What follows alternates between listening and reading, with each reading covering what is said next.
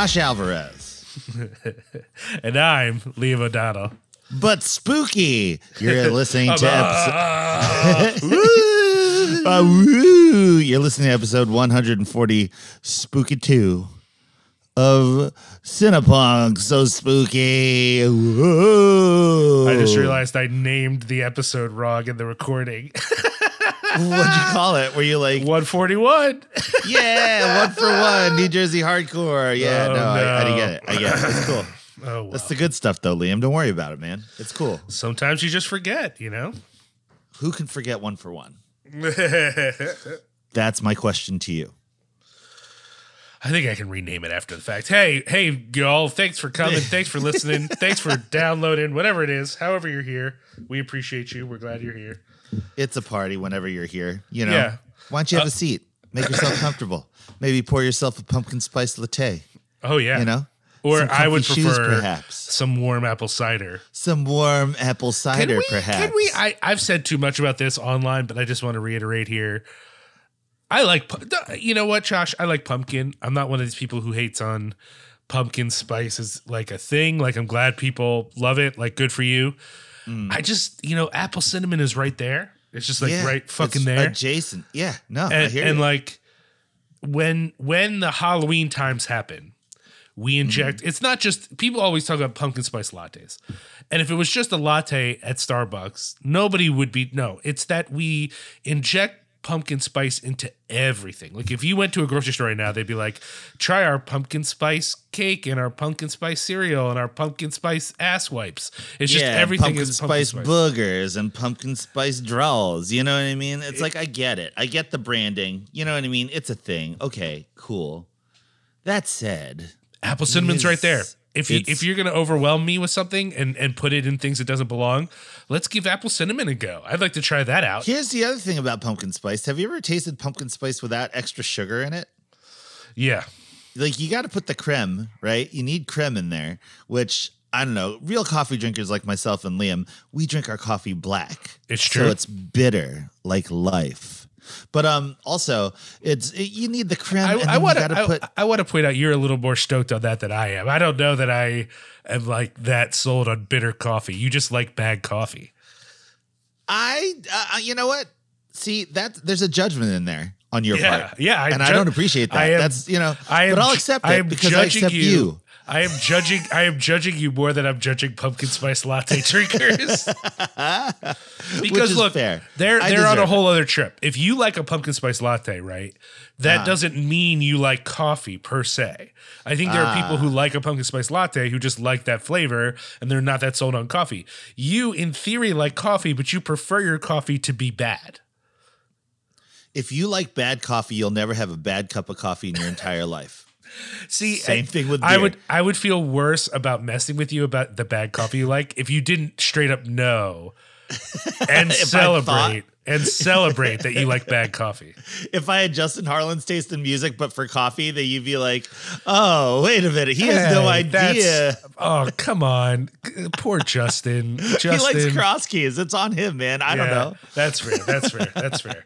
That's fair. Just kidding. Just kidding. I'm just playing. It's it's trick or treat season, Liam. We're gonna do some some. Oh yeah, we never even we never even said in case someone's. I mean, I think most listeners are going to get it, but for those of you who are listening to this later, since I know a lot of people probably have gone back into our back catalog now that we're famous and rich and we Yeah, I run. know, because you saw us on like the runway Yeah. with uh, you Yeah. know, Rihanna and all Yeah, that. And you're like, how do Uh-huh. these guys know Rihanna? And we're like, because of Grace. That's all.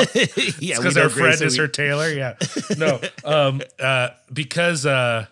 Uh. Because you know these things do last for a while. We should say we're like about ankle deep into October right now, which means we're about ankle deep into Halloween. And I don't know about you, Josh, but like this is yet another year where I need that Halloween energy in my life. Like I can't. no, I need that to be a thing. I need that to be a thing. And honestly, I was ready to jump in September 1st. Like like in I was going to be like 2 2 month Halloween, you know, I've been doing that for a little while now. Let's just do it. The reality is I was so busy like I literally said to Susan we should start decorating in September, like before September. we should start decorating. And she was like, "Sure, that's fine." And then we didn't start decorating till last weekend because Oh, we just been so busy, you know. But dude, you got it done. You got it done under the wire, and you know what? I respect that because I'm here to encourage and to support Liam. That's what friends do. I appreciate that. I appreciate that. I don't know that we got it done. Actually, I feel like we're still. What like, do you guys do? Like we didn't. I I carved pumpkins last night with Joe Benella, and it was really really fun. Just That's because my parents bought um those weird shaped pumpkins. oh yeah, totally. So like, you know, we had to carve one on its side and uh, Oh, yeah. you know, and Ella was convinced that I had to make different eyes for hers than what I made for Job, which, you know, Uncle Joey's going to make sure that happens for for the niece. You know what I'm saying? Like I'm not Yeah. going to do two identical pumpkins. You crazy? That's insane. So um yeah, yeah, yeah. But I was we were way into the season. We had a, a spooky Halloween playlist playing and um, you know, there was candles and it was really fun. But I I I- I feel you on this dog. Like this is this is our time to shine. Yeah, and I get it. There there are lots of folks who I think push back against this because it has become sort of a trend and I think there are people who are like, "Ugh, it's Halloween all year long for me." And which kind of defeats the purpose, right? Like maybe this isn't how people view holidays, right? But let me give you a view on Christmas. Like, let's say, well, it's Christmas time, so I'm going to be nice to people and whatever, whatever, and I'm going to do whatever it is you associate with Christmas, be mm. nice to your family, all that stuff. The point of the holiday is not to say, well, the rest of the year, fuck everyone. But it's Christmas, so now I'm going to be nice to people. It's not that Halloween ends and suddenly you stop watching horror. And I know that is true for some people. And I'm glad mm. that for some people for whom spooky stuff, and it's not just horror, right? There's a lot of things that you could associate with Halloween. For them, that stuff is seasonal, but they're going to make a time for it. Like, I appreciate that. But for those of you who are like, well, I don't make a big deal of Halloween because I'm spooky all year long. Yeah, but there's one time a year where you get to go full hog, whole ham, and not be embarrassed about it. Mm-hmm. And freak flag flying. You know what I'm saying? And like that's just to celebrate the stuff that you love. It's not to say like, oh, November 1st, time to start watching melodramas. You I know, know, like, November 1st, pack up for the Elvira VHSs. You know what Yeah, I mean? That's- like, come on, man. That's not what this is about. And so, like, if if people are doubting our our horror bona fides, you know, I have a horror podcast, and like we have covered, you know, the the issue I think for this show is because I do have a horror podcast. I don't Mm-hmm. know like how often we're like, let's just cover some random slasher. You know what I mean? Like, I Yeah, think yeah, we we try to like expand our film stuff, but like we've been really clear to people who've been listening to the show for a while, like That we we're would horror enthusiasts we dyed in wouldn't- the wool. we wouldn't be into movies, generally speaking, if it wasn't for horror. You know what I mean? Mm-hmm. Yes, Eh, 100% the, agree. the same way for me, like I love music and I've loved a lot of different music in my life, but I didn't become a music nerd until I had to research punk and hardcore. And Mm. then I just turned that energy to other genres of music. But the first music I cared enough about to be like, what label is this on? Like who who are these guys friends with? Like what you know what I mean? Like Mm-hmm. to like find out about it was that. And like I, I'm a little less obsessive now because in order to deepen my knowledge at this point, I had to get really into like the the the grit, you know, like get really down in there. And I just don't have the time, Josh. I don't have the time to become a better Who does, Liam? hardcore That's my fan. question. Yeah. Well, Who there are the time? people. There are people. I would say people. If you're getting paid to run a hardcore podcast, you know what I mean. Yeah, all right, Clearly, all right. clearly, You you, need to be time. Yeah. Yeah, yeah, yeah. But I mean, part of the reason is because I'm doing movie stuff. I'm trying to, I'm constantly trying to educate myself about movies. Mm. And I don't know that I'll ever get to like, you know, we have friends like Sam Deegan who knows everything. You know, I'm, I don't Mm. know that I'm ever going to get to that level. Shout out Twitch of the Death Nerve. But, uh, but like, I, you know, I, I am always trying to learn more and about more than just horror. But, you know, horror is my jam. That's my love. Yeah, man. I don't know. I'm with you, dude. It's like that's like kind of number one, right? Like, but I don't know. What is it about like the horror genre that you say would make it your number one jam? Like I think about that every so often, like when I'm watching a Right. movie that is outside the genre, right? But like we love other movies, right? But we all still have that common thread. What is it that horror linked for you to like other movie things, like especially in the art house world?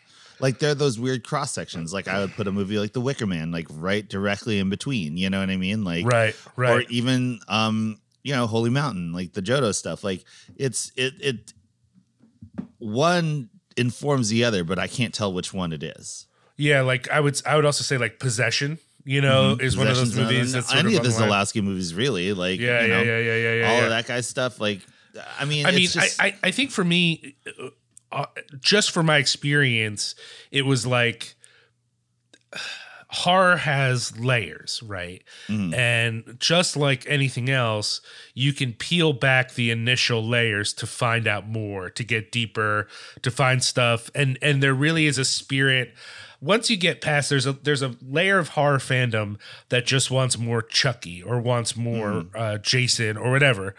Yeah, what's- and we're not here to hate on that. Like, okay, if that's Oh, your I'm gonna like, I'm gonna hate on it. I am gonna hate on it a little bit. Oh yeah, the the the if your experience of horror is look, I've got the six I like and fuck everything else. I just Uh-huh. think that's boring. I think that's a bore because that's probably true of everything. You probably just like McRibs and you shop at Walmart and you know what I mean. Like uh, the the genre is so deep that like you don't have to like the stuff I like. I don't expect that at all. But hopefully, your experience of the genre is not like, well, there's the 10 movies I really love, and then everything else is just kind of meh. Like, I just think hmm. there's new things and there's a broader variety in the genre. And I think it's, it is a fandom that once you get past a certain layer, encourages you to find more because there's always Yeah. going to be something you didn't know about. Like, it's, it's not the, like, if you're someone who loves slashers, I don't actually judge that. I think slashers are pretty cool, but there's more sla- you know what I mean? Or if you love slashers so much, eventually you're going to get into giallo, right? You just you kind of Yeah. have to, you know what I mean? So I just think um what I don't like is the the horror fan who is continually punishing the genre for not providing them what they felt when they were a kid. They're like, you know, I saw uh whatever it is. Let's say something really good. I saw hellraiser when i was 10 and it mm-hmm. really like fucking fucked me up and now i just want that feeling forever. Well that's not real you know? And it's certainly not real if you're just watching whatever blumhouse puts out every year. You know what i mean? Mm-hmm. Like I, I I love the conjuring but i hope the conjuring is helping you find other haunted house movies and not just watching the conjuring over and over again. Um and you know that's i just think there's i, I think at, at the very least like maybe maybe i don't want to say there's anything wrong with folks for whom they're they're happy with what they're happy with but i will say that doesn't feel like our team. Our team feels like the people who are like I want to know more about this. Let me see what I can figure out. You know, Yeah. with with with obvious limitations, like not everybody has internet access. Though if they don't have internet mm-hmm. access, I don't know how they're listening to this podcast. But it's true, not everybody does. So like for some hmm. folks, without the video store, their options are limited. Like if if someone's just getting into horror and the best they can do is to scour Netflix, that's not on them. That's not their fault. They're not a bad fan. I don't I don't want everyone to ever feel like I think that you know because they don't have resources or access they're therefore because that happens right? We know people who have massive blu-ray collections and then they judge people who don't. And it's mm-hmm. like yo that's a huge investment of money. Like a lot of people can't afford to own movies. Like they just can't. And maybe that sounds dramatic to people who are living a comfy life but it's just true. Like each of us know people for whom the finances are just not there that they're like fuck i'll go spend 600 700 800 dollars collecting movies. That's just not a reality. I, eh, I mean it's technically not really a reality for me. My collection is bigger than most reasonable people's but real collectors are like oh this is all this is all you got? This is your whole movie collection? Yeah that's it buddy. I don't have that much money. I don't know what you want from me. I get it, man. I get it. What about you? Tell me about you and and and and how And horror has spice? impacted you. Oh, sorry. And and and Halloween. Like, what is your sort of Halloween tradition? Well, you know, in addition to Halloween coming at the end of October, October is uh, also Filipino American Heritage Month. So uh, Halloween is like the candy icing on the cake of like, that's right, me and the Pinos, we're here. you ain't getting rid of none of us. And then we get candy at the end. So for me, Halloween's dope. I love it so much. And like it's funny because it's like, you know, famously, me and my wife, we we don't want children. We're not children people. But I do have a niece and a nephew who are both under the year uh, under 10 years old. Right. And they are in it. They are loving some Halloween. Like I don't know. They're still not brave enough to watch horror movies because it's not like on their thing yet. Like they're not they're not like we were. Like at their age, we were already like in it, you know what I mean? But um, or at least we're just getting to it. They are not, you know, which okay, that's cool, not mad, but um, like I said, just watching them get excited about costumes and like all these other things, like it's really really fun, and uh, I love that. I love that. It just reminds me of what it was like to be like, oh man, I'm gonna be a ninja this year. You know what I mean? Like that kind of feeling. And um, I don't know, man. I just like we said, like you said, we love horror movies so much, and this is just the time to not even be ashamed of it or not even Yeah. think like twice about it being a part of our lives. Well, I think for a lot of people too, they do a good job of decoupling the two. Like, there's a lot of horror that isn't very Halloween. You know, it doesn't feel very Halloween esque, and I get that. Mm-hmm. I will say, like, my enjoyment of Halloween isn't just horror movies. It's my favorite thing to do is just to push my limits, which is hard to do because I'm constantly watching horror movies for the podcast. But like, I'm even more inclined to not just watch them, but sometimes to in, inflict them upon Susan, who does not like horror movies.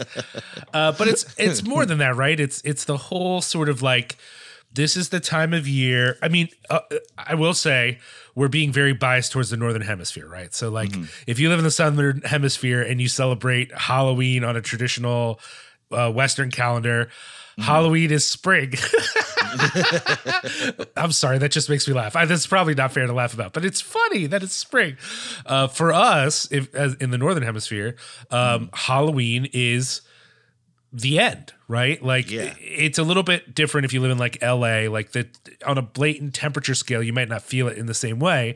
But for a lot of people in a certain sort of area, um fall is like the last gasp of like comfort before winter, you know? Mm-hmm. And so for me, like Halloween literally functions that way. Like I literally think like Halloween is like a reminder that death is coming.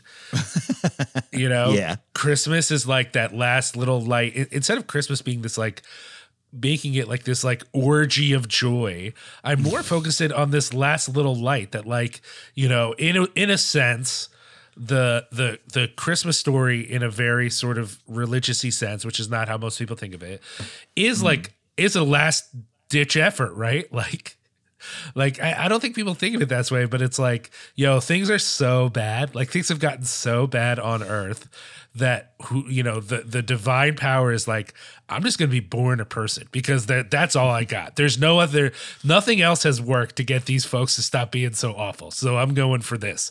That's really the story. And like a lot of the liturgy sort of suggests that. Like the Advent is not like supposed to be stoked. Advent's supposed to be like a meditation on how Somber meditation. yeah, on how bad the world is to necessitate Christmas, you know? We're doing this because things are really bad, you know? So um that you know, that's why Advent actually was a time for like ghost stories and spooky stuff as well as Halloween. Hmm. You know, Yeah. a lot of old spooky stories are more around Christmas than they are around Halloween. So, anyways, Yeah, that's true. Yeah. we're getting off on lots of tangents here. We got we got to do the thing here. So let's let's let's switch gears and say this uh, episode is brought to you, of course, by all of our Patreon supporters. We thank you so much. Um, we you know we got to get on doing content for Patreon, man. We got to figure it out. We're we're gonna figure it out. I think uh, I think what we'll do is maybe we'll do like a like a standing recording time, and then we can just invite uh, like like if I'm like, okay, I'm gonna be available at this time, and then just whoever's available from the whole team can show up and we'll like do something, you know, because it's just like nobody, you know, we got this whole family of shows and no one's been able to make any Patreon content. So we got we got to get going on it. Um, who else do we need to thank uh, for this episode? We need to thank our wonderful sponsors at Essex Coffee Roasters. Our friend Aaron Dahlbeck has committed himself to finding good quality coffee that doesn't suffer from elitist rhetoric. And I think he's done it. By golly. so yeah, Essex Coffee Roasters for um, for beautiful coffee that is uh, custom roasted, and uh, he's got a bunch of different flavors and a bunch of different teas as well. Also T-shirts and cool Oh, yes. merch. Oh, yeah, And he he plays in a band called Be Well, which I will be seeing tonight. So I'll be seeing our sponsor Aaron Dahlbeck tonight at the fucking Be Well H2O show that Cross Keys somehow got added on, and I'm pretty pumped to see my man's. So um Yeah, Essex Coffee Roasters. And if you go to order from Essex Coffee Roasters and you put our name as a, a discount code at the end, C I N E P U N X, you will get 10% off of your order. So uh, you'd also be telling Aaron and the good people at Essex Coffee Roasters that you listen to us and that we're dope and that they have not made a mistake by sponsoring us. So, Yeah, yeah, you know, sure. let them know. Let them know. So, yeah. So, Essex Coffee Roasters for your coffee needs. Uh, also, uh, Lehigh Valley Apparel Creations. You guys know what it is. Uh, it's a screen printing shop. They'll screen print whatever you need. They're super professional. Uh, they're super personable. They're approachable. They want to work with you. Reject is great. Uh, on this podcast, we love Chris Reject. And, uh, you know, uh, we think that you should go to xlvacx.com with your idea for a t-shirt, a hoodie, a dad hat, whatever the fuck it is. Take it over there. They want to help you out. It's going to be awesome. Set yourself up a fucking big cartel, sell that shit. You're going to make some money. Now's the time. This is your side hustle. LVAC is your fucking connect. All right? All right. There you go. Also, tell them Sunpunk sent you. Boom. Uh, Uh I don't I, I don't want to play the game, you know, let's just say what it is. Uh, you know, I don't want to pretend, you know. This is our segment. What's cool and what's spooky not and cool. spooky. I like that we both were like, we're just gonna say something not right, and we just knew that it was that was that was unplanned, friends. I don't know if you could tell. We're such good improvisers. You probably couldn't We're, we're yes anding all the way, all the way to Valhalla, baby. That's what it is. So, Liam, what have you done recently that has been whack? And what have you done recently that is on track? Uh, if people check out the latest episode of Horror Business, we covered Return of the Living Dead one and two. And uh, what's great about that is um, that's both whack and on track because I had never watched part two. So part one is just a classic. I think it's great. I think everyone should love it. It's it manages to be both funny and haunting, like like really fucking haunting, like just some dark moments in that shit. And then uh and then part two sucks. It's just they it's the the way that Justin put it. He was defending it at first, and then he said, mm-hmm. "Well, it's a little bit of a bummer because it feels like part two doesn't take part one seriously." Mm. And I realized he hit the nail on the head. He could be really insightful, that Justin Moore. Yeah. But also, part two is the cinematic premiere of Mr. Doug Benson. So I can't hate it all the way. Is that true? What? Yeah, the there's the scene when the truck is coming over the bridge and the one zombie goes brains and that would be Mr. Doug Benson's uh, screen debut. Yeah. Sorry, it doesn't help it at all. It's still a shitty movie. It's so bad. I love Doug Benson. I love Doug Benson and you know what? I mean, okay, so the movie's bad, but I will never hate on it completely because Doug Benson debuts in that one. So, All right, all right. I'll take it. I'll take it. Um, I've also uh, let's see. I you know I'll be honest, y'all. I haven't gotten to do a lot lately. I've been working a bunch, and and this is sort of the the funny thing about Whacking on Track is Whacking on Track is often better when we've been irresponsible and haven't been recording regularly. But because we actually are pretty on point, I'm like, oh, I haven't done that much since the last time we recorded.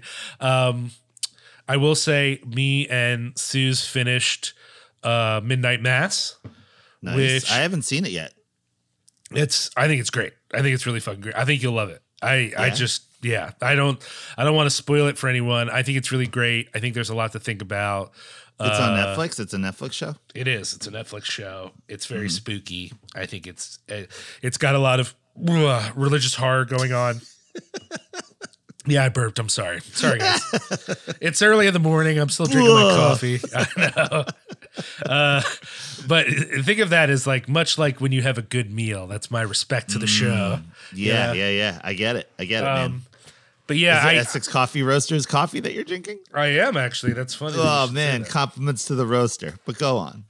Um, yeah, I thought I just thought it was really good. Um, we have also been uh like really deep. We're almost finished the the new season of Dimension 20 and I just mm-hmm. that show continues to blow me away. I get the feeling that this season might be like extraordinarily good. So I don't know. We haven't like returned to the old seasons yet. So I'm sort of mm-hmm. worried we're setting ourselves up for disappointment when we watch the older seasons, which is no disrespect to the show. It's just the vibe I get. They do the they do their their like main show and then they do a show afterwards where they talk about what happened you know? And the mm. vibe i get from them in the in the in the reflection show is holy shit this is crazy good. And that makes me think like oh no does that mean the other seasons were not as good as this one? Because like this is setting an expectation for me you know what i mean?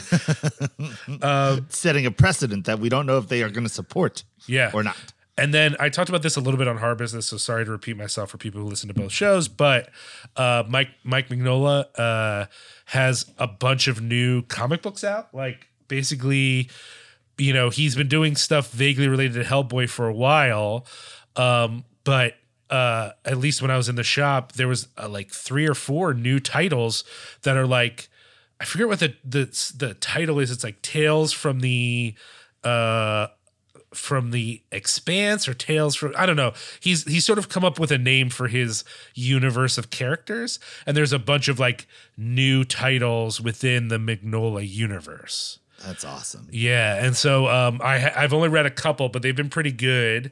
Uh, I mean, they're Mike Mignola, so like they take a while to develop. So I probably won't know if I'm in until like four issues, five issues in, you know. Uh, but you know, I love a lot of his other offshoots, like Sir Edward Grey or uh, Lobster Johnson or Abe Sapien. I love a lot of those Johns. So I feel like as too. long as as long as the vibe is that that good, I think I'll be into it. Uh, yeah, so Mike Mignola, new comics. Uh, let me think. Anything else that I've watched? Damn, love Mike Mignola. I just he's fucking great, right? Like it just yeah, I was excited. nobody does pacing like him. Nobody does storytelling like him. His reveals are always so good. And it's like, dude, his artwork is like his I mean, okay, his artwork is aces, right? Like anybody who knows our show knows how much we love Hellboy, right? Uh, like, dude, all of those like Plague of Frogs, like all the Hellboy books are so, so good. But his storytelling especially about those characters that are like fringy characters that are like loner kinds. You know what I mean? Like they're just so good. Ugh, sorry, go on. Um, well, I don't think I have much else except for uh, that the uh, what was oh yeah music. Uh, there's new Spy out and uh, the Chisel has a new record out. So between those two, I'm pretty stoked on music right now. I'm still vibing on the stuff we've talked about in the past, including uh, the uh, Mutts Nuts and all that stuff. So hey, y'all, uh, give some new music a chance. You know, there's a lot of stuff coming out right now, and uh, I'm I'm I really love those Spy tracks. Like that, Spy might be like my new favorite hardcore band. Honestly, That one step closer record recently has been. oh yes, so oh my god. I totally forgot about it. But you're right. I have been murdering myself to that record. This is a little bit of. I'll I'll put this out there as a little bit of whack right now, which is that I haven't had a ton of free time to just put music on, so I feel Mm. like I'm missing stuff. Like that one step closer record was one of my most anticipated records. I gave it like three listens through, and then I haven't so gone back to it. You know what I mean? And that's not because the record's bad. I just haven't had time. And Mm. even like the stuff I'm talking about, like I listened to the Chisel because I saw it came out, so I immediately wanted to hear it. But I also any good record for me, I need time to like come back to. You know what I mean? And I Mm-hmm. Haven't yeah, had yeah. the time to do that. I hear you. That is a bummer, man. Okay, what's up with you, Josh? Um, I have had when I consider what's happened to me in the past month, it really kind of does blow my mind a little bit. You ever get that feeling where you look back and you're like, wait a minute, this all happened in the same month? No, because nothing good ever happens to me. So Well, okay, so here's where here's where I'm, just- at. Number just one. kidding. I recorded the demo with stress with my new band Hard Turf that I'm playing bass in. Did we cover that last time? Yes. I don't even remember. Okay, so that happened. The following week, that next Tuesday, I went and saw Yo La Tengo with friend of the show Dan Gross, and it was like going from ignorant hardcore to Yo La Tengo. It's kind of a weird stretch, but into it. You know what I mean? It was super fun. Yeah. And then after that, we went to we did the whole Dead Guy weekend, and uh, I'm supposed to, I'm writing something up for it with my new computer that I got, but um, the Dead Guy weekend was amazing. Like the screening went off without a hitch. Everybody was stoked. The filmmakers and the band were pumped. Um, me and Sharky and Amanda, we we killed it. I think that Sharky and Amanda did an awesome step and repeat. People were psyched to get their pictures taken. Uh, Broken Goblet Brewing had a specific Dead Guy beer that they tapped for the event, and that was crazy. And then, um, you know Fourth Media in New York City and um, well Decibel like they were they were happy with the product. We they had to pull out extra chairs because there wasn't enough chairs for the people that came. A bunch of people from Vintage Vinyl where I used to work came, and it was like a, it was like a weird reunion, and everyone was happy, and I was so brimming with pride over how well the screening went. I was really really happy, and I was happy with the way um the q&a went afterwards and thank you to everybody who came out and, and, showed love and support. And it was just it was fucking awesome. And then the next day we went and saw dead guy. And uh let me tell you it was like the decibel beer and metal fest was like a big festival. And like you know it was fine. There's like a bunch of metal bands. But there was a block on the saturday that was like it started with blood incantation which i love and then it was midnight which i also enjoy i'm, I'm not really as much in love with midnight as i know like other bands I know better, you know what I mean? But I did like them a lot and it was fun. And then after that was fucking Dead Guy. Now Dead Guy plays and there's like maybe 40 like 45 year old and up hardcore kids just moshing and trying to kill themselves to Dead Guy, surrounded by 10,000 heshers with long hair and leather jackets that were thoroughly confused as to what the fuck was happening because it's like, yeah, they like Dead Guy are metal adjacent, I'll give you that, but they're not a metal band. You know what I mean? And then like people who are coming to see Municipal Waste and Napalm Death, like Dead Guy plays, and like a very small minority of the crowd know, like, wow, that's what that means. Like this is like an event, and everybody else is like, who are these weirdos that look just like dads? and don't have hair and it was it was really really fun um what I, okay but what i think is funny about that is i think they went out of their way to put dead guy on a day because looking at the lineup that yeah, like they didn't Nate, play on Nate, the Converge day. Oh yeah, I, I guess that's true. I, I wasn't thinking about Converge. I was just thinking like I still think of Napalm Death as hardcore adjacent. Yeah, no, you know? fair. And like yeah. same with Municipal Waste. I mean, I think a lot of the thrash that influences Municipal Waste is mm-hmm. hardcore mm. adjacent. You know what I mean? Yeah. And that's like there there was a lot more intermixing at that time. Like, you know, mm-hmm. if your only knowledge about thrash is like you have rock cards that have like weird pictures of Exodus on them, then like you, you probably don't know that like a lot of those bands were playing with each other. You know, like they're, yeah, they're, yeah, yeah. like really there was a separation between like, are you the sort of thrash band that's playing like L'Amour's? You know, like you're coming up because mm. if you are, then you've played with Marauder and you've played mm. with fucking you know uh, Life of Agony or yeah, yeah, yeah, exactly. So um, so you know, I I do think thematically it kind of works. However it is Decibel, and Decibel's primary crowd is more traditional metal. And, you know, there's been a real separation. There was a time, I mean, you remember that time where, like, there's a whole crew of metal bands that are we accept as metal bands, but you knew if you went, some people would be spin kickboxing and yeah, stuff. Yeah yeah, yeah, yeah, yeah. Yeah, no, it's true, man. It's definitely true. Like bands like Darkest Hour, bands like um uh, well, they uh, Darkest Hour comes to mind. I, I, I think, think right more hardcore, but I would say like a Life Once Lost kind of strode mm. that you know air, you know that that line a little bit, or mm. Killswitch Engage, Black or, Dahlia Murder. I was gonna say the perfect example probably is Black Dahlia Murder. That is just a metal band. They are a metal band. They are yeah. not a hardcore band, and yet. Mm. I've seen plenty of kids spin kick into Black Dahlia Murder. Like that's like yeah, a thing, you know. That's a thing. Also, I'd give it to a band like Three Inches of Blood. Still yeah. singing about orcs, but yeah. hardcore kids loved them. So yeah. you know, or or or even like uh, let's let's get real mainstream with it, like a Lamb of God, right? Like yeah, mm-hmm. when Burn the Definitely. Priest was playing shows, they weren't like they weren't like traditional hardcore. They weren't like mesh no, hardcore. They were or weirdo hardcore, like yeah. But they were playing hardcore shows. Yeah, yeah, yeah. yeah they played the Stalag. That's where I saw them a bunch. Yeah. So I yeah, mean. I still think that I know it's crazy to people because Lamb of God has become for a lot of people a real joke, but mm. that Burn the Priest material is very good. So good. So yeah. so good. Yeah. But yeah, so I don't know. Decibel Beer, Beer and Metal Fest was fun. I didn't drink any of the beer, but you know, it's cool. And then that following Tuesday, I saw the big Freedia Queen Diva in the same venue. And man, that was a show. That was a lot. it was a lot of twerking. She had a person come up and brush her hair during the set. I love like, that. I love my man would dude ran out on the stage with a brush and a sequin jacket that said BDE Big Diva Energy on the back, and he would just brush Freedia's hair while she was rapping, and the twerk team was twerking. It was a wild, wild show. So we did that, and then the next like er, later that week we saw Rufus Wainwright and Jose Gonzalez at the Keswick, and that was pretty good. Shout out to um to our homegirl Christy who was uh, bartending, and um it was Rufus Wainwright. I don't know what your thoughts are on him, but man, that guy is a wild vocal talent. It is unbelievable, so beautiful, and um he is. It was a tour that he had planned pre-pandemic for um for a record that he just put out called Unfollow the Rules.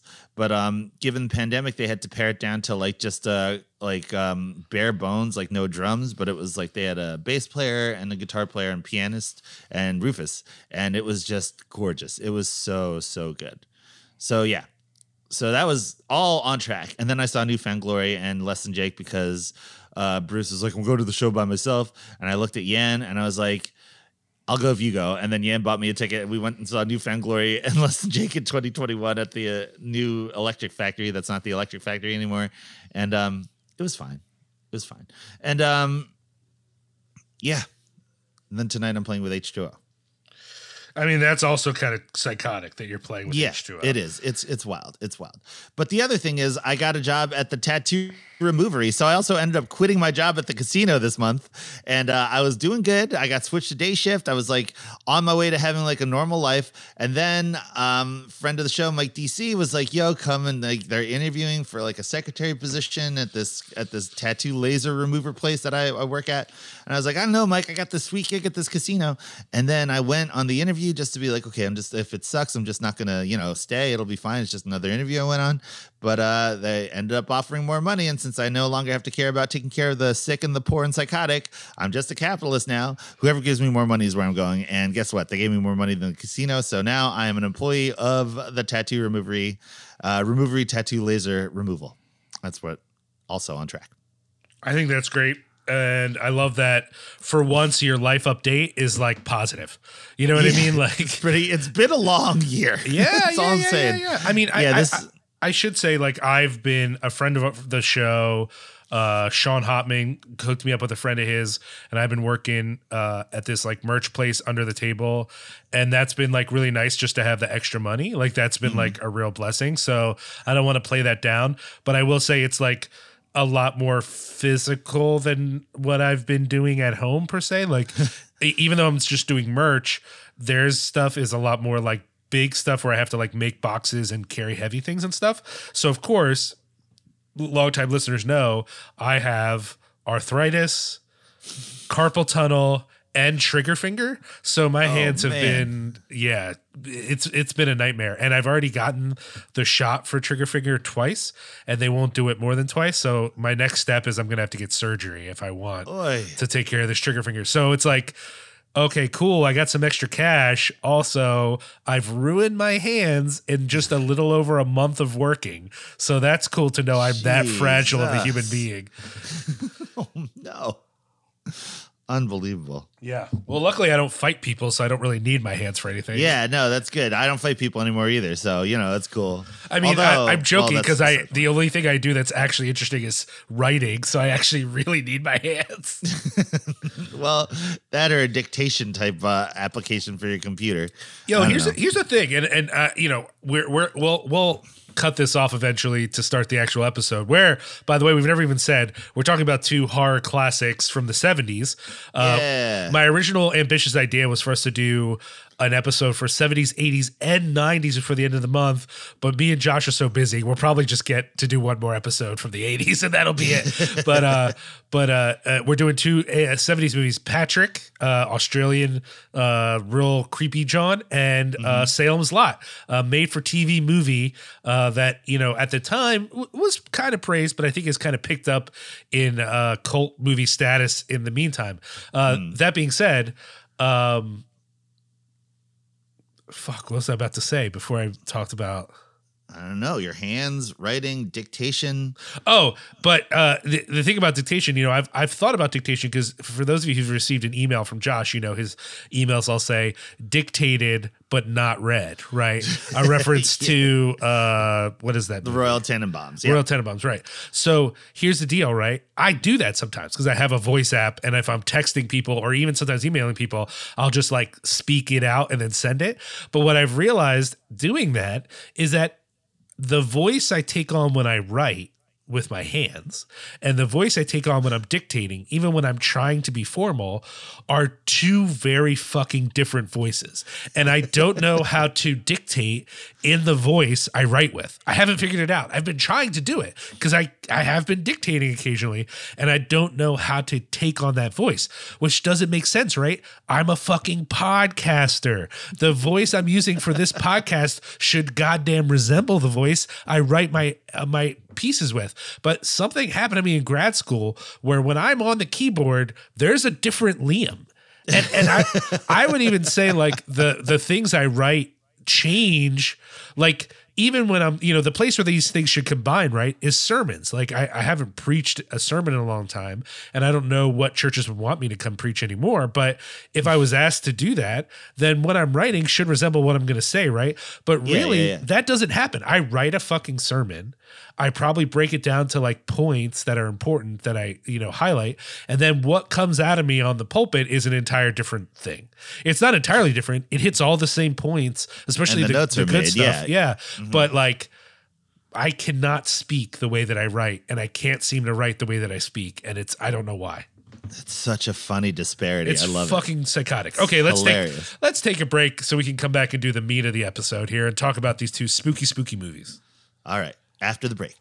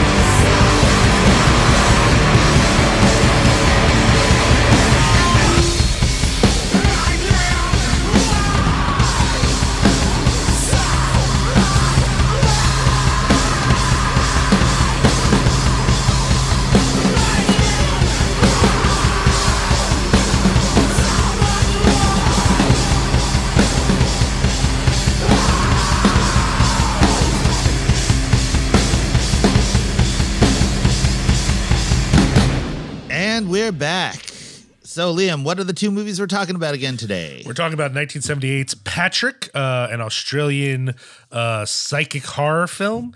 And we're talking about 1979's made for TV movie directed by Tobe Hooper, Salem's Lot, based off the Stephen King novel of the same name. Uh, I think we'll start with Patrick, but before we do, I did want to ask because I don't, I don't know why I didn't think to ask before. Are you a fan of the book Salem's Lot? I've not read the book. I've never seen the movie. I've I had no idea about any of it. I, I mean, okay, here here's the thing, right? When you're like, yo, we got to pick spooky movies for October. It's in a week. Yeah, I yeah. was like, yeah, of course we do. And I was just thinking off the dome because, as everybody knows, I've been kind of going through a lot of shit lately, right? Like Yeah. it's just been a lot of stimulus. So your boy was just like, I don't know. I never saw Salem's Lot. Little did I know that there's the hour and 52 minute version of this Yeah, movie and yeah. the three hour and three minute version. So I was like, okay, well, maybe I'll just watch the hour and 52 minute version of it. Like once we got to it, like you said, Patrick, I said this, and I was like, okay, the episode concept was born. And then I was like, well, I guess I'll just watch the hour and 52 minute one because I'm busy as fuck. And like, you know, who's got time to watch a three hour movie? And then you were like, oh, I'm already two hours into the three hour one. Like, "Oh, so then I, I ended up just watching the three hour version of it, the, Oh, the wow. miniseries version of it. Yeah, I mean, yeah, yeah, I, yeah. I will say I do think it's different because I, I don't know that it's necessarily better. I'm sure there are people who prefer the theatrical cut. To me, I've watched the theatrical cut more often than the miniseries, you know? Um and the, Is the thea- theatrical cut truly more gory? Like that's what I had read that it was like more gory, or that certain I scenes guess. were redone to have more blood. I don't know. I don't know. I you know what? It's been so long since I've watched it. I don't know. I would say it, it easily could be because there's almost no blood in the miniseries version, right? But my Yeah. memory of the theatrical cut is that it feels rushed, which is weird because it's still a very fucking long movie. Uh, but it feels Yeah. a little rushed to me. Whereas this, uh, to me, what Salem's Lot, we're okay. You know what? Fuck it. We're going out of order. We're doing Salem's Lot first, even though it's from 1979. Um, I don't know about you, but to me, what Salem's Lot does, which I think is is a big uh, credit to Tobe Hooper, because I don't think this is what people think of Tobe Hooper for, but Salem's hmm. Lot deals in atmosphere and mood. Hmm. That it is a spooky mood movie. And I think that that works better with a longer runtime than it does with a hmm. shorter runtime. But I will say, I believe this is the first time since I was a kid because I they replayed it once on TV. Like I obviously wasn't alive in 1978, but or 79 rather, or whenever. Uh, but I was one year, two years old. But go on. I was not yet. I was not yet born. I was born in '79, July. Uh, so uh, I obviously didn't watch it when it was first on TV, but they have replayed it in the past. So I watched it on TV when they replayed it, right? But um, I have I have only watched as an adult the theatrical version. And I, I guess there probably is like some blood and a little more gory stuff and whatever but nothing that like impacted me. I've always thought of it as a more bloodless kind of movie like or at least a movie that doesn't really focus on the violence per se. But um rewatching this miniseries version it feels so moody to me. And while you could hmm. say well without the violence it's a bit defanged lol it's no less You could ups- say that. it's no less upsetting. Like what I think is so interesting is that you could have a made for fucking TV horror movie that has almost no real violence in it and it's still kind of uncomfortable sometimes, partly being Yeah. the simplicity of the vampire design. All the vampire design is, y'all, is some makeup and a colored contact, and yet the way that And Hooper films these fuckers is like upsetting. And you know, the only really upsetting one is the one which is a change from the book. The the vampire in the book is not a fucking, you know, Nosferatu, style. Nosferatu-looking dude. Yeah, yeah, yeah. No, no, no. That was a change they made for the movie.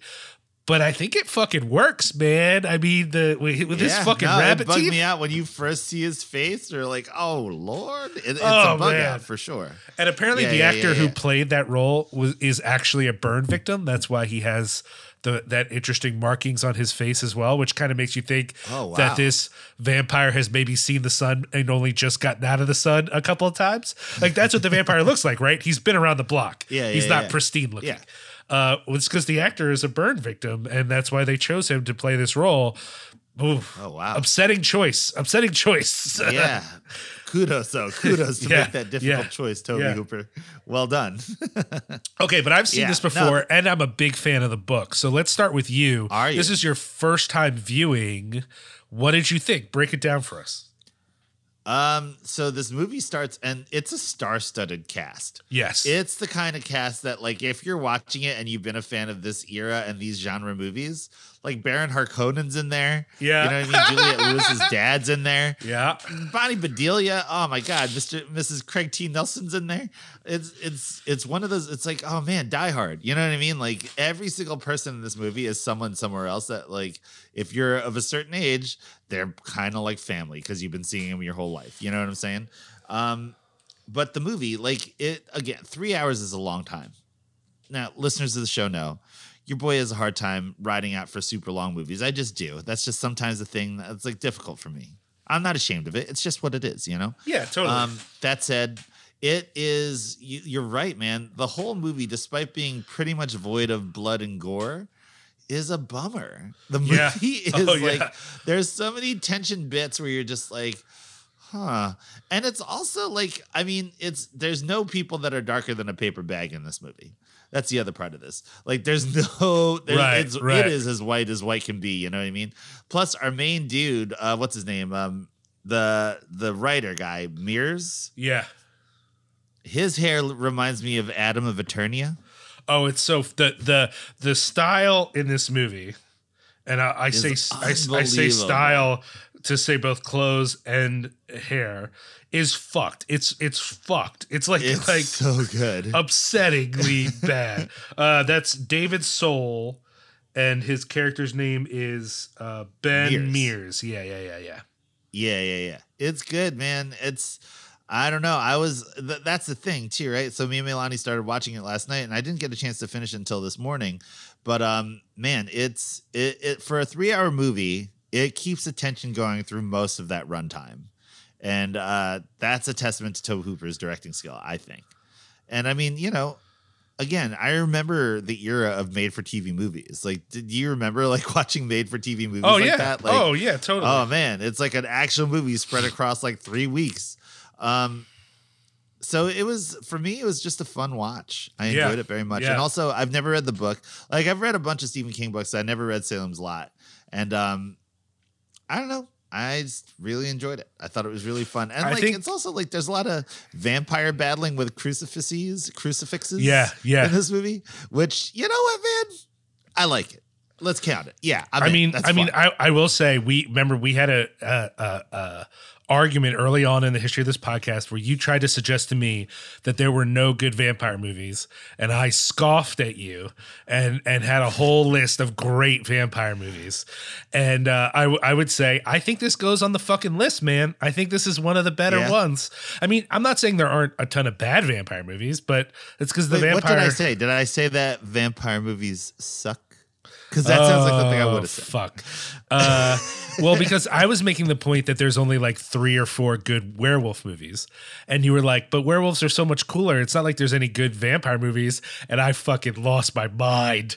I believe we were doing the episode with friend of the show Justin Lore, and I believe we both Oh. Yeah, yeah, lost yeah. our minds. And you were like, "What? No, vampire I don't like movies are." Fright Night. Yeah, not a Fright Night fan. Okay, Still, first of all, day. you're a fucking jerk off, and we're gonna Yeah, cover Fright Let Night. it all out again. we're gonna Again, cover Fright Night on the next episode. That's it. We're doing it That's next fair. episode. I'm okay with it. I'm not afraid of you. not the re- not the remake though because I hate that fucking remake. But um, anyways, let's let's go back to the point at hand, which is that this movie shouldn't work. Right? It's a made-for-TV movie. Yeah. It's an adaptation of a Stephen King book. So like. As many as there are good ones, there's twice as many bad adaptations of Stephen King material. Oh yeah, agreed. Um, it's it's painfully 70s. It is painfully white, and they make some intense changes. Like so, for example, in the movie, right, we've got the main vampire, the master guy, right, and then we've got his little helper dude, who's like a British fop dude, and I forget the names of the characters, and I'm sorry for that. yeah, Starks or something like yeah, that. in the the dude, in yeah. the in the book, you could almost switch those people. The vampire in the book is the uptight British guy, and his helper, while not a Nosferatu, is a large bald man who is scary and intimidating. So like the hmm. the the the the helper dude is like he's just kind he's not silent, but he's almost silent. He's like he's sassy, he hits on all the ladies, but he's a strikingly strong big man. And the one who's like sassy Mick, you know, whatever with the comebacks and the little sass, that's the fucking vampire, man. It's the vampire. Literally the British guy is playing the vampire. That's how the vampire is in the book. It's fucked. It's like it, it, for people who love the book, it was probably a fucked up thing that really messed with their heads. For me, I haven't read the book in a long time, and I've watched this movie a couple times. I'm down. It's fine. I'm used to it. I, I like it now. But like the, you know, it was a little weird the first time I watched this, and having read the book, like, fuck, really? Like this is like not how it is. And there's other things. Some of the characters are like not the same or mixed together and stuff like that. Mm-hmm. So I get that. Like anyone who's super loyal to the book that being said, it's not one of his best books, and the movie gets the best Hmm. part of the book right, which is a sense of creeping dread. This town is Hmm. fucking doomed. It is doomed. It has no history Yeah. and it and I mean no future. And the characters who survive will be doomed as well. It is a Hmm. fucked up narrative. And this movie, without relying on gore and blood, keeps that sense of dread. And it's amazing. I, I I love that. And now, granted, it's also corny. I'm not going to say it's like as scary as other horror movies we could have watched. There's a corniness to it, but if you can get past hmm. that goofy nature, I think there's something very haunt. I mean, the best part to me is when they finally have all come to terms with the fact that it's a fucking vampire, and they're trying to like marshal their resources, and you're sitting there going, "It's too fucking late, man. You already lost. Like, Yeah, there's no, like, there's no way." It's. I will say, I without spoilers, there are moments like that in Midnight Mass where the characters are just figuring out that something's wrong, and you're like, "Too late." Too fucking late, guys. Like, there's no way. Like, there's it's it's a that you know there a lot of people are saying, oh, Midnight Mass feels very Stephen King influenced, even though it's not based off of any. It's an original story, but it feels very influenced by Stephen King. For me, the hmm. most King thing was a moment. There's a moment where your favorite characters are just starting to figure out something's wrong, and you're like, oh fuck, no, it's oh god. it's coming for you. It's- You're done. That's that's like the Stephen King thing. These guys are running around being like, "We're ahead of the game. We're gonna get these fucking vamps," and you're like, "No, man, like you know." Like, nah, dude, you done fucked up already. Yeah, you're. You, uh, that's there's it. You're no finished. fucking way. Yeah, th- I love that. and Oh, man. honestly, and honestly, and I'm gonna put this out there. This to me is the embodiment of a meme that has become uh, a bit cliche, but we're all talking about, which is the why do I have to go to work? It's the apocalypse. Like why why do I still have to live my life? The world has ended. And everyone's like, ha ha ha, that's funny. And I'm like, but that's real, right? Nah, the real man. Yeah, the, real vampires are coming, man. the real representation of how things will happen when it when it is about to end is not we'll all be held up in a bunker ready to fight. It's that you're just gonna go to work. You're just gonna go to the store. You're just gonna like go with your friends in the movie theaters and not realize it's already too late. Like that's just how it's gonna Yeah. be for ninety percent of people. And I think this movie gets at that. That like oh man, something's really wrong here. Yeah, it's been wrong, dude. It's too late. Like I don't know what to tell you, buddy. um, I think that combined with like I, like I said, it's it's very haunting. The vampires are very haunting. Uh, but I also want to yeah, lift dude, up. the kids in the window. Oh, Oh, my God. god, that shit If is you creepy if you're not fuck. if you're not humming Ink and Dagger to yourself at that moment, then you're missing Yeah, out, man. dude. As soon Honestly, as that, that sister first first happened, I was that I like. I'm knocking at your window. But the way they filmed it, they shot it backwards and like they didn't suspend the kids from above. They had them on a crane. So they had this otherworldly floating effect. Oh my god! The the It's one though that really gets me, it- one one that really gets me though is the one with the old man where the dude's sitting in the rocker and he's just rocking. Oh man. that shit yeah, is yeah, yeah, nightmare a fuel, and he looks at the Dude, camera and his his eyes. mouth. Oh.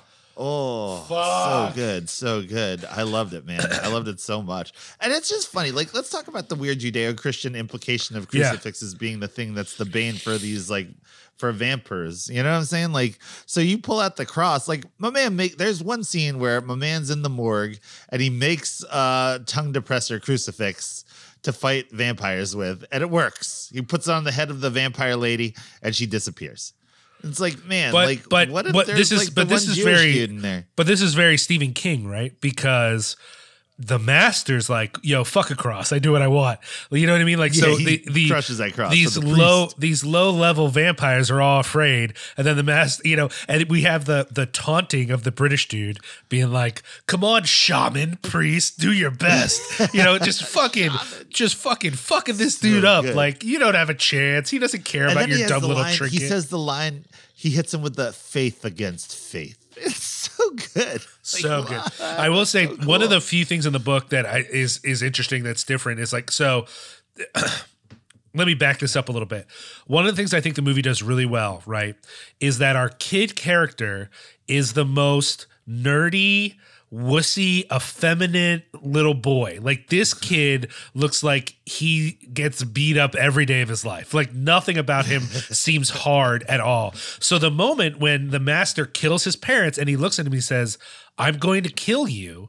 Is like the biggest fucking heel turn. You know, what I I mean, he's not a heel, he's still a face, but you know what I mean? Like he finds this fucking grit inside of him. And that because like when the, the movie begins with like a it- it's the whole movie is in, in a sense a flashback. We see these characters Yeah. as hard as vampire In hunters. Mexico.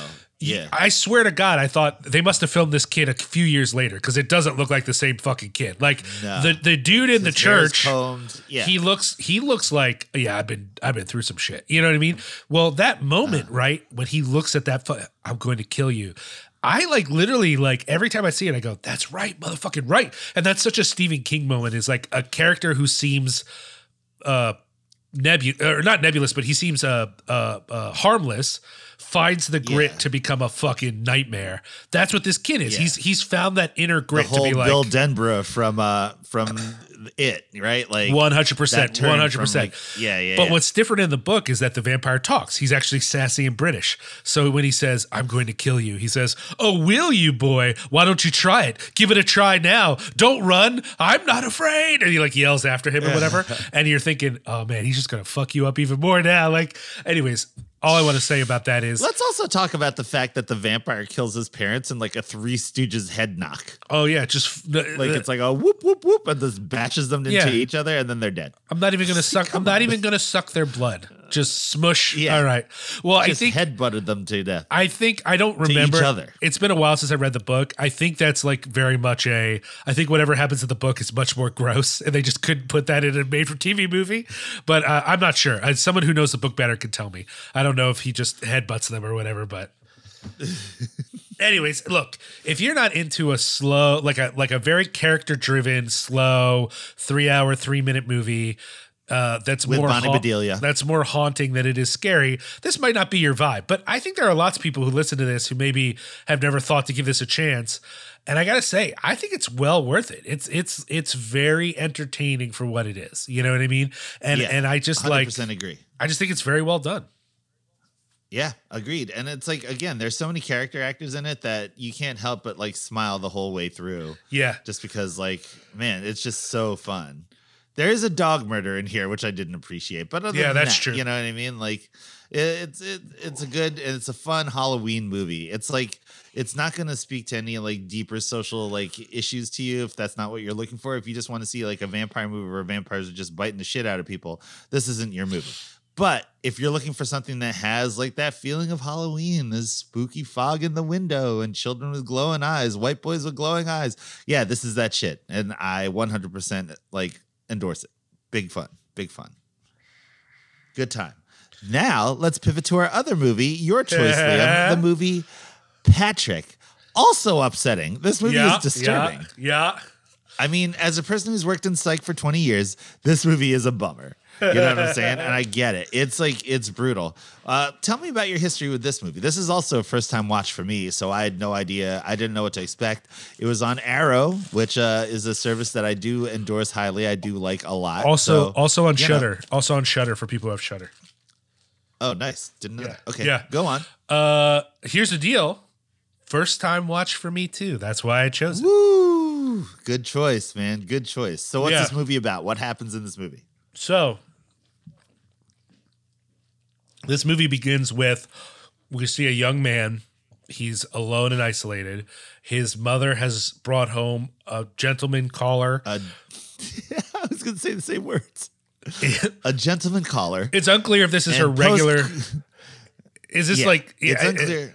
yeah, it's not clear what their relationship is, but they are making love.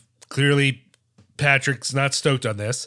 And then while they're in the hmm. bathtub together, he for like a post coitus bath. yeah, And you know that the dude's not his dad because he goes, Patrick, your mother. yeah, Which yeah, yeah, yeah. I, I don't know if he would say that if he was the dad, but go on. Patrick has one of those like open heater, the sort of thing that's probably not legal anymore. One of these open electric heaters, and he throws it into the bath with them, which not only burns them but eventually electrocutes them. Yep, and then he gets. uh, Then we flash back to, or flash forward Uh-huh. to a young lady applying for a job at a mental institution where apparently Patrick has been in a coma for two years.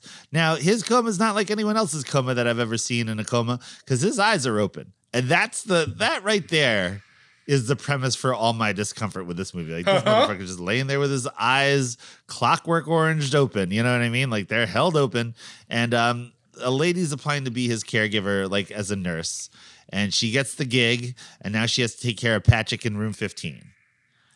And then and, and, and, starts and basically everyone assumes Patrick is a vegetable. I mean, that's they're they're using euphemisms at different times, but everyone assumes he's a vegetable. And pretty quickly to the audience, and it takes the this is one of those the audience knows what's up, the characters have to catch up deals. It's clear Patrick Mm. has fucking psychic powers and he's fucking shit up all over the place.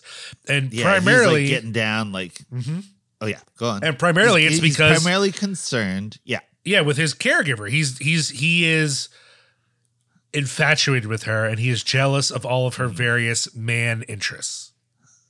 Yeah, and she's like, you know, separated from her husband and she's like dating a doctor. She's got all this stuff going on, and Patrick is not having it. And she's talking about it with her co-nurse. You know, there are a couple things in this movie that I like really bug me out. And they're not necessarily the psychic power killing dude thing. It's like they're changing the sheets on the bed, and then after they pull out the pull sheet underneath Patrick, which presumably is there because, you know, he can't move his body or anything, she just grabs it barehanded and just puts it in the hamper. And I'm like, no gloves? They don't have gloves in England? Like, come Yo. on, man. Like, That's so funny that you said that because. I thought the same thing. I'm like, no one is ever wearing gloves in this fucking hospital, and I don't like that at all. There's also a scene where um the doctor is like looking for like physical response and like tapping along his skin with like a needle. You know what I mean? He's not puncturing him or anything, but he's just like, you know, tapping him with the needle to try and see if there's like a nervous response or whatever. And there's a scene where he gets frustrated and he puts the needle in the mattress.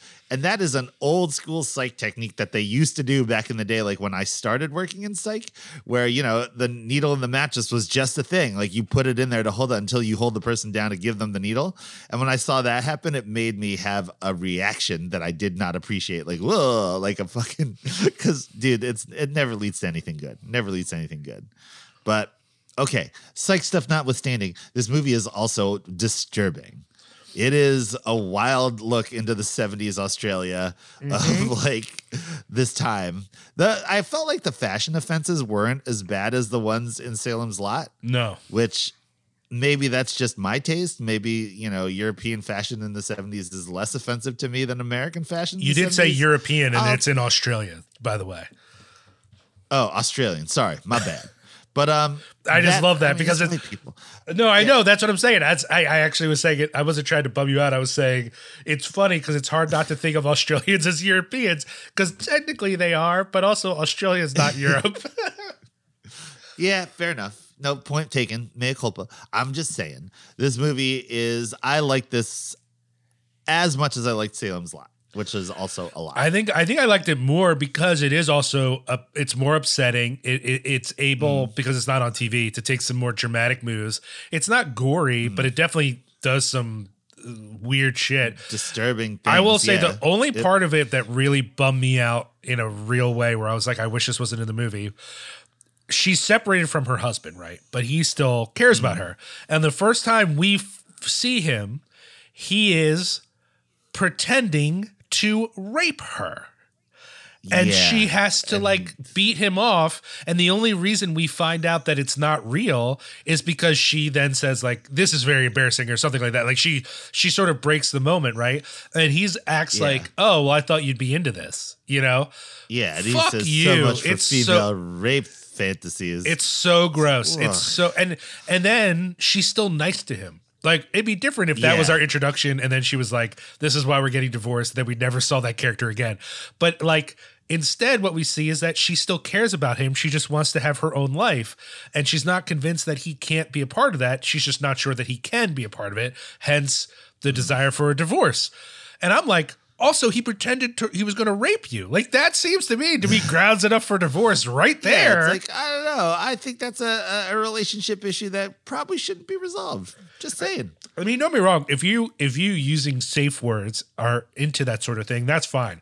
It is worth keeping in mind. This is not a BDSM experience. He is hiding in her apartment where she, he is not supposed to be, and then jumps on her. Like it's very much a not discerned. You know, this is not about play acting or you know safe play between lovers. This is a fucked up situation.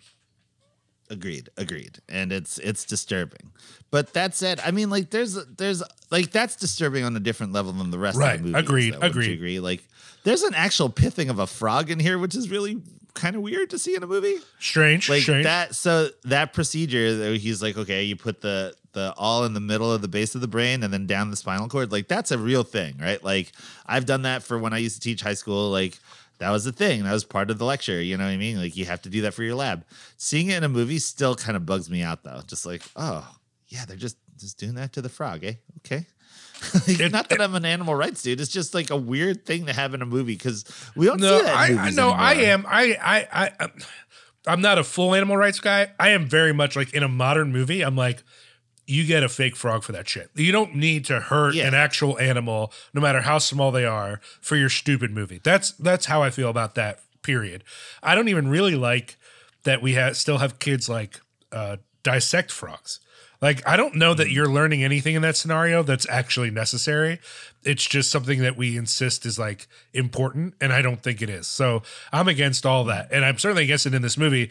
But it's not upsetting enough that it ruined the movie for me. The movie's still really good, even if it's weird, right? Like, A, it's such a 70s into the 80s thing where like every scary killer person is because of sexual trauma. Like, Patrick is mm. basically an incel, right? He was mad that his mom was having sex. Now he's mad that his nurse is having sex. And he's just going to punish everyone because other people are having sex. Meanwhile, like, bro, like why? Like what is going on with you? Like, you know what I mean? Like it's the film is not interested in actually helping us understand Patrick. It's more just Patrick is scary and angry.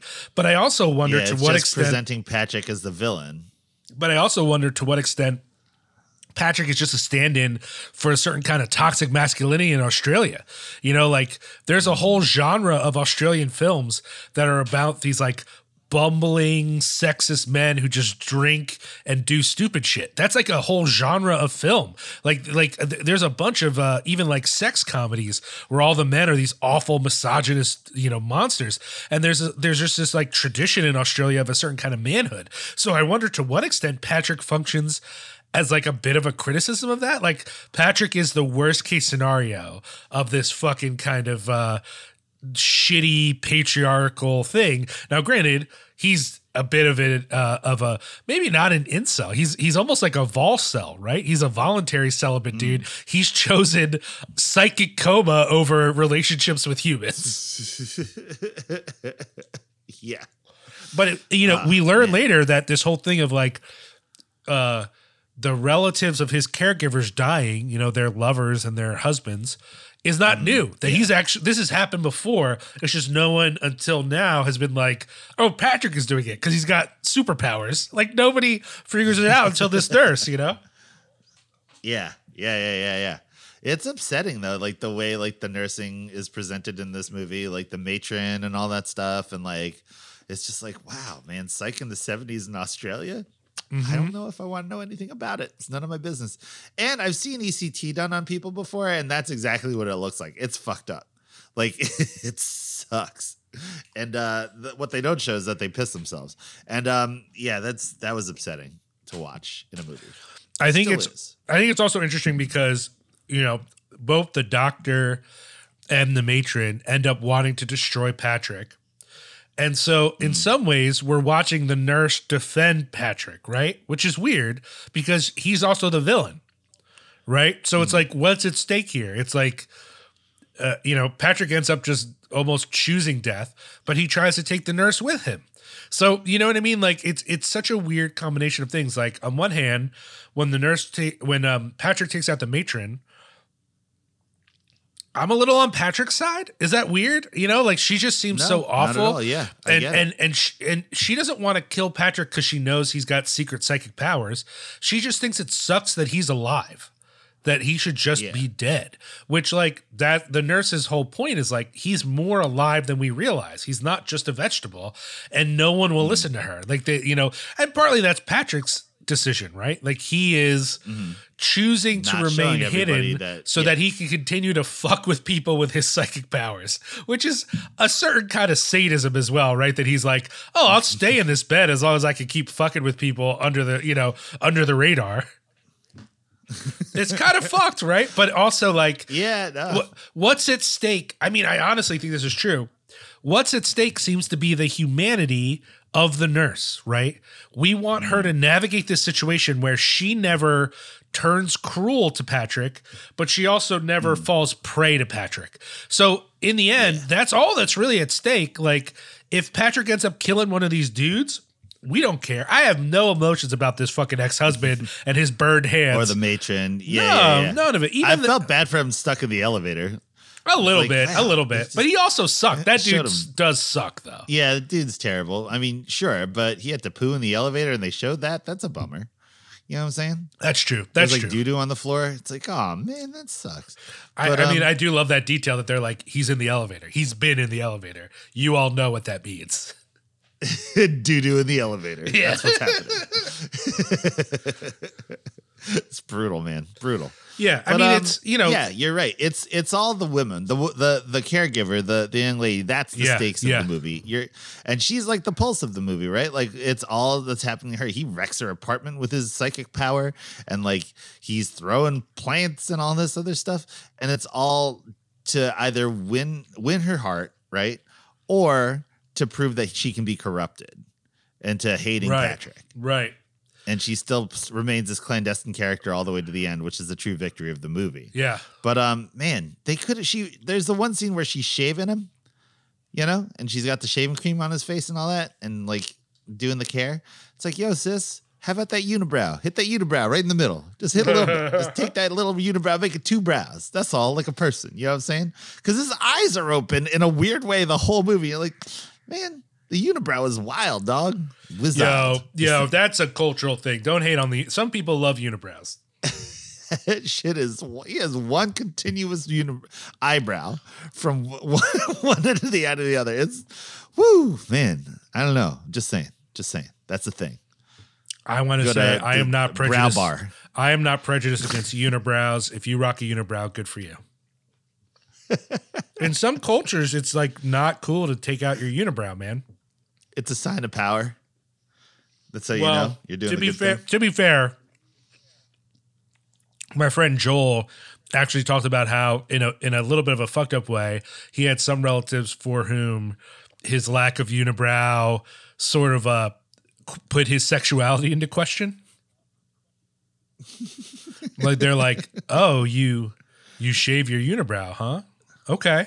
I mean, that's cool. You know, it's it's 2021. Like if you're into that, like that's fine. And it's like, uh wait, no, it, that doesn't mean that I'm attracted to men. Like I, it's okay. I'm, I'm not against being attracted to men, but I, I shave my unibrow because unibrows are gross. And they're like, sure, buddy, you know, you don't have to be in the closet with us. Like it's totally, you know what I mean? Because it's, uh, I, I mean, do some research, buddy. There are a lot of places where the unibrow is considered masculine. And if you, of power. yeah, like really, I, you know what I mean. I mean, don't get me wrong. Like, I shave my unibrow. I would have a, I wouldn't have a, I wouldn't have a Patrick level unibrow. His is quite powerful, but I would have one if I didn't take care of it. You know what I mean? So, I, I I'm not, I'm not in the. take care of yourself. That's all I'm saying. She already had the razor and the shame cream. She could have just done our boy a little favor. That's all. That's all I'm saying. You know what I'm saying? I don't Make know. Maybe she thinks it's sexy. Some people thinks it's sexy, man. Uh, All I'm saying is, look, too far. All I'm saying is, look, don't don't take your uh I can't see the problem is this conversation would be a lot more fun for me if you were white. Then I could make all kinds of dunks on you right now. But you're not. So I can't. Gotcha. Yeah. Yeah. I mean, this is the thing. The eyebrow situation is definitely a brown versus brown disagreement, you know? Like eyebrow mm. threading comes from brown people, you know, but also growing your unibrow comes from brown people. So it's like, you know, th- this is an inter-community discussion. I don't really want to have it wow. out, he- out here. Discussion when we're talking about Patrick in Cineween, you know? Well? I, all I'm saying is I don't want to have this disagreement about eyebrows out here in front of the white people. So if we could take it back to our to our brown club meeting, I would appreciate that. Especially because I don't even have a that- Go ahead, go ahead. Yeah, because you maintain it. But I mean, also Patrick, right? He's like doing all this stuff to fuck with all these people. It's like, yo, dog, why don't you just make the doctor hit himself with the axe if you can stop him from hitting the door with the axe? Right. No, what You I, what I mean, saying? I will I will say that you if you're someone for whom you want the psychicness of it all to make sense, this movie's not for you because it's it's pretty clear their idea He of can him control a lot of stuff. Yeah, and it's I think, like, but their but their not doing a idea, but I think their idea of his powers is that it's not very accurate. He can move some stuff around and stuff, but it's it's very based in his emotions. So the idea is like Hmm. it's not precise. It's just like a force that he's like doing in the world. In fact, the the movie makes it seem like um the things he does later where he actually makes a typewriter type without her that he wasn't able to do that originally that he like learns how to do that as a way to communicate with her that his powers are getting more powerful and in fact stronger. the idea in the movie is that that's why he just dies right he's ex- he's let go of he's poured so much of himself into these powers in an effort to either destroy her or woo her neither of which is going to happen that like that's why he just dies at the end because he's like well that's it for me i've spent all of my energy and now i'm just going to pass away Yeah, but also he opens his eyes at the end too. So does he die? I don't know. I don't know. Yeah, I will say this is the. I think um, one of the things that's become sort of canon for a lot of people when it comes to horror is that all horror needs some sort of stupid stinger at the end. And this is like a classic example of that. We don't need Patrick to open his eyes at the end. He can just be dead. That's fine. Like, I don't think anyone's like, oh man, Patrick was really good. But then at the end, it just ended instead of like pretending not to end. Oh, then his What a eyes bummer. were open Yeah, exactly. under his unibrow. Like, ooh, spooky. I like the addition of under his unibrow. That's very good. It's good. But uh, yeah, I like this movie. I thought it was Yeah. really fun to watch. Yeah. I enjoyed it very much. And uh, I mean, I wasn't scared per se, but also it's like, yeah, it's a good ass time. It's like what you want in a Halloween movie, right? You want to have fun, you want to be spooked, you want to be creeped, and like have fun. Yeah, and it I did agree. all the things. It did I all the things for me. I enjoyed it very much. Yeah, I got I got to high recommend it if you haven't checked it out, uh, especially if you like this era, you know, this sort of 70s era things, you know, not all the horror movies coming out in this part of the 70s are these like gory goop fests, you know, or like super Yeah. upsetting. This manages to be somewhat tame at times, but still have some real upsetting moments. And I, I appreciate that. Um, I, I will also say if you're someone for whom uh, this era of filmmaking is new, and so you expect them to have like PC sensibilities. This is going to bum you out. Like No, I, I don't think this is. thing, I, yeah. I don't think this is like a trigger warning movie, you know, per se. But I do Mm-hmm. think like if you're looking for a movie not to be offensively ignorant, there are a couple times in this movie where you're going to be like, "Wait, what the fuck?" I mean, even the way they talk about Patrick. If, if, if you Yeah. if, if you had a relative in a coma right now and anyone you knew talked about them the way that people in this movie talk about Patrick, you would get real fucking pissed. Yeah, you'd be like, oh man, this is upsetting. This is not making me yeah, happy. Yeah. But again, that's the point of this movie, right? It's uh, Right, not- exactly. it's supposed to be upsetting, and to the '70s Australians, I'm pretty sure it was. yeah, yeah. There you go. Yeah. Good choice, Liam. Well I'm- chosen. I'm just glad you liked it. Uh, Honestly, I'm glad I liked it. It's a movie I've heard about for a long time, and the all the poster material for it and all the ad material for it is just that dude's fucking face. And like, kudos to that dude. He just stares, and he's upsetting. Like, like Whole movie. all he does is like stare and just make a little sound, and that's it. Yeah. And yet he, like, he kills has to it. act during the the ECT part, like when he gets Yeah, the the yeah. shock treatment, he has to Or when he wiggle jumps around out a of the bunch. bed and tries to kill them at that last second. with the eyes open. Ah! he goes through like the thing. Yeah, that's a bummer. But um overall high recommend. Definitely good for your spooky season needs. yeah. So that was episode 142. You know, that was our spooky episode. We're gonna have another spooky episode, I hope, before the end of the month. Um Absolutely. maybe maybe we're gonna cover uh Fright Night. I don't know. Josh apparently is a- Maybe. I is don't a know. that movie here. is not my know. favorite. Yeah. I don't Yeah. know. Who knows? Who knows what Liam's gonna make me do? But um, thank you so much for listening. Thank you for sticking with us for Cineween. This is Yes. our time of the year to shine. Yes. We love you guys for listening. Please rate, review, and subscribe and make sure that you tell a friend, you know, tell your homies like, oh, Cinepunx, you should listen to our show. Yeah. Because Follow us on, we really uh, appreciate that. Follow us on social media uh, Facebook, Instagram, Twitter. We're all Cinepunx, C I N E P U N X. Yeah, man, and buy a shirt, buy some stuff, um, you know, from the website and all that stuff because uh, we got a lot of bunch of fun shit to do and for you. I guess that makes sense. Yeah. So that's it, episode 142 in the books. Talk to you in a little spooky time. Boo! Is my ghost. okay, bye. Do you like spooky movies? hair raising tales, Insightful criticism? judgmental hot takes, then you're going to love Horror Business, the horror podcast on the Cinepunx Podcast Network dedicated to all things weird and spooky.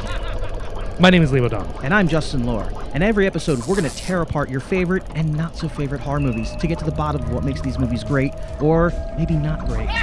Whether it's The Beyond, Prince of Darkness, or Inseminoid, we dive in on a double feature every episode, and then we talk about it. Some of our insights are great, and sometimes we just complain. So if we have to suffer through it, so do you. Horror Business, available anywhere you find fine podcast product.